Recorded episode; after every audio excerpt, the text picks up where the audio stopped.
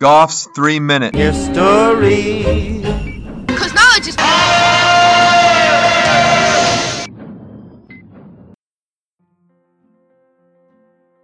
What do the streets of Paris, London, and even Pennsylvania Avenue in Washington, D.C., running in front of the White House, have in common? They were all paved with asphalt mined from deep in the hills of West Virginia in a narrow holler you can only reach by ATV now, the Ritchie Mines.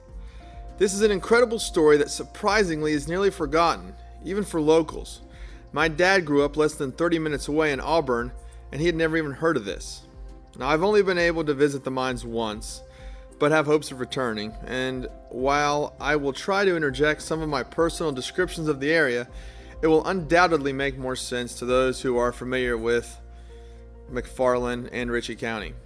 To give you an abridged illustration of the area today, McFarland is a small, blink and you'll miss it community on Route 47, snaking through Ritchie County.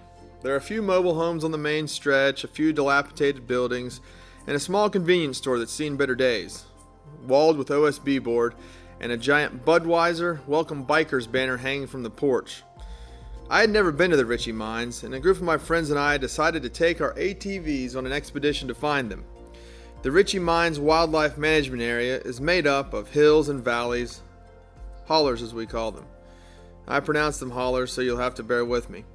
Some come down in a sharp V pattern with steep rock walls, spray painted with graffiti, and wooded banks so steep you would have to hold onto the tree trunks to use the makeshift ladder and on either side, while in many places it opens up into a more expansive, valley esque landscape.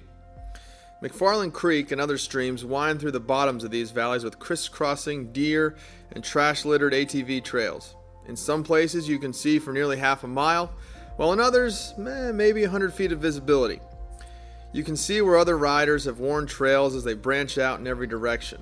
And as our small caravan traveled up McFarland Creek, the embutcherments of a centuries old railroad can still be seen at every creek crossing, the iron rails long gone, with just the concrete foundations jutting out into open space, a bygone reminder of the industry that once existed there. As the creek forked and branched off, it took us several attempts of going up and down the wrong branch and turning around until finally we found the fabled Ritchie Mines.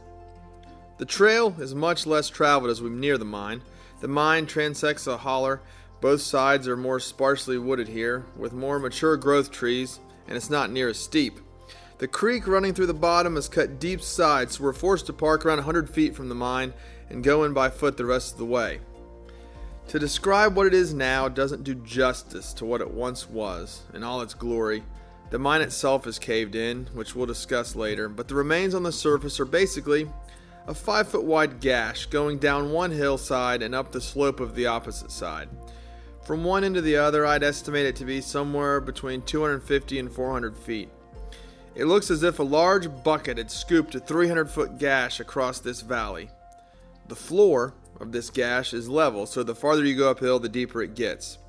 A good Samaritan has strung a half inch cable about waist high on both sides so some poor unknowing soul doesn't drop down into the abyss. It's a quiet, solemn place with a few birds chirping and the occasional squirrel rustling the leaves. It's hard to picture the mine in all its glory with a train hustling asphalt down the creek and workers crowded around, swirling steam, and the screech of whistles compared to now the quiet and solitude. To be honest, I initially was a bit underwhelmed. I'd pictured the gold and silver mines from old westerns I'd seen on TV with a railroad running out the side of a mountain with timbers welcoming you underground. This is definitely not that. Nature is taken back over, but in reflection, it only makes sense and is a fascinating relic of a bygone era. The Ritchie Mine serves as one of five naturally occurring asphalt mines in the world, and in the 19th century, by far the largest. Asphalt, or grahamite, is naturally occurring and can be mined like coal. In the fall of 1852, a farmer named Frederick Lemon was out with his cattle on McFarland Creek, which runs down a steep hollow and not much more than a trickle, when he discovered what he thought was coal. This black rock material had been uncovered by a recent flood, and Lemon sneakily attempted to cover up the seam with brush until he could purchase the land. Unfortunately for Lemon, the seam was found out, and residents came to get some of what they thought was coal for their homes. Local blacksmiths were using it in their forges. One poor man stuck a large chunk in his stove and nearly blew his house up. Lemon, who eventually bought the land and tried to use the substance as coal, quickly realized it melted too easily. And without the knowledge of what he had, he sold the land for what was still a hefty sum of $75,000. Now, this was in 1859, and it was discovered you could process this substance and get about 160 gallons of oil per ton of graphite. Since it was cheaper to pump oil from nearby wells versus pulling it from the graphite, the product began being used for its current purpose paving. Men started flocking to the mines from the fields to strike it rich. With mules hauling the asphalt out of the mine and down the creek, the boomtown of Ritchie Mines sprang up almost overnight. Two boarding houses, a blacksmith shop, machinists, a carpenter shop, a shoe shop, and a sawmill employing upwards of 75 people, along with a giant bricked hotel with a giant paved boulevard running through the middle of this wilderness town. In just one year, the mine made over a million dollars in profits. As production increased, so did the need to move it down the line. A railroad was constructed deep into the hills, and a small engine called the Ritchie hauled the asphalt out of the mine to Cairo and onto the world. But in 1861, the Civil War broke out, and mining operations came to a grinding halt. Fear of bandits prowling the countryside and the possibility of them torching the mine caused miners to quit. Following the Civil War, as Reconstruction kicks off in the U.S., so does the success of the Ritchie mines. In 1865, the mine sold to Ritchie Mineral and Resin Oil Company for half a million dollars, which seems to be an astounding amount of money for the time period. Asphalt for paving really took off post Civil War, and they hauled several cars per day of graphite out of the mine. As demand grew, so did the scope of the mining. Miners, many Irish immigrants, were forced to dig deeper and deeper until they had burrowed over 300 feet below McFarland Creek. Water seepage became a problem, with pumps running around the clock to keep the mine from flooding. The deeper they mined, the softer the asphalt got. Many miners feared, unnecessarily, that they were a pick strike away from falling into a giant underground lake of oil. One miner, digging in the soft graphite, sunk up to his knees in the muck, and it took quite a few men and much difficulty to free him. In 1873, the battle with the buildup of gas in the mine was lost despite the best ventilation of the time. One evening, after the miners had quit for the day, an explosion was ignited by the gas building up in the mine, with a tremendous explosion in shaft number 7. The night watchman left in the mine was the only man left underground, and he was killed from injuries sustained. The head house at the opening of the mine was destroyed, as was the stables inside the mines, killing all the mules that were used for hauling the graphite up to the main tunnel to be hauled out on rail. After this, miners were hesitant to return to the mines, and for good reason. Many were concerned about another explosions, while others feared the mines were haunted by the dead miners. Several more explosions by 1874 were the nail in the coffin for the Ritchie mines, with the third explosion collapsing a tunnel leading to the vein which trapped 30 miners underground. And while they attempted to rescue them, they were ultimately unsuccessful. To accompany the explosions, the vein was lost and could not be found again, and the mine bought for half a million dollars 11 years earlier, sold for just $2,000 in 1876. The town of Ritchie Mines dried up as people followed the work and moved on. The train engine known as the Ritchie was sold for scrap, and the iron rails started to be taken up.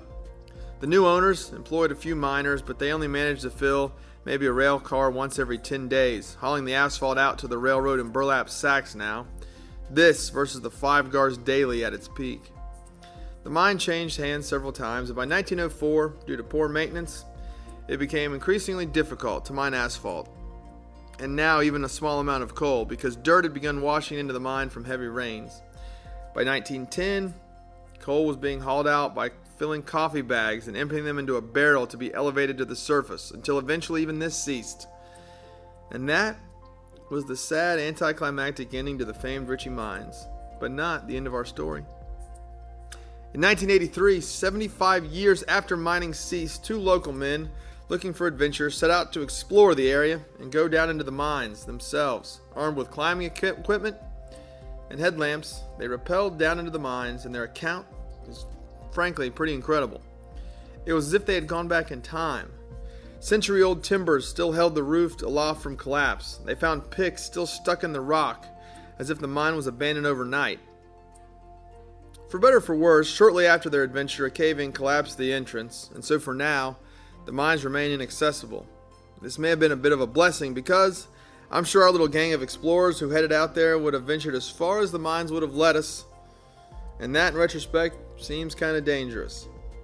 So for now, whatever secrets and stories that mine could tell is lost to history and a few articles here and there found sparingly on the internet and a few old magazines.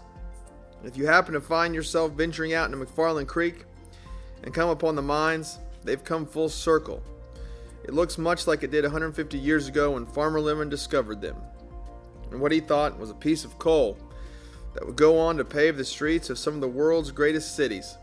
The boomtown of Ritchie Mines has been swallowed up by nature, and you would be hard pressed to find any vestiges of that bygone era aside from the concrete buttresses that held aloft the mighty locomotive Ritchie as it carried asphalt out of that hollow to pave some of the greatest cities in the world.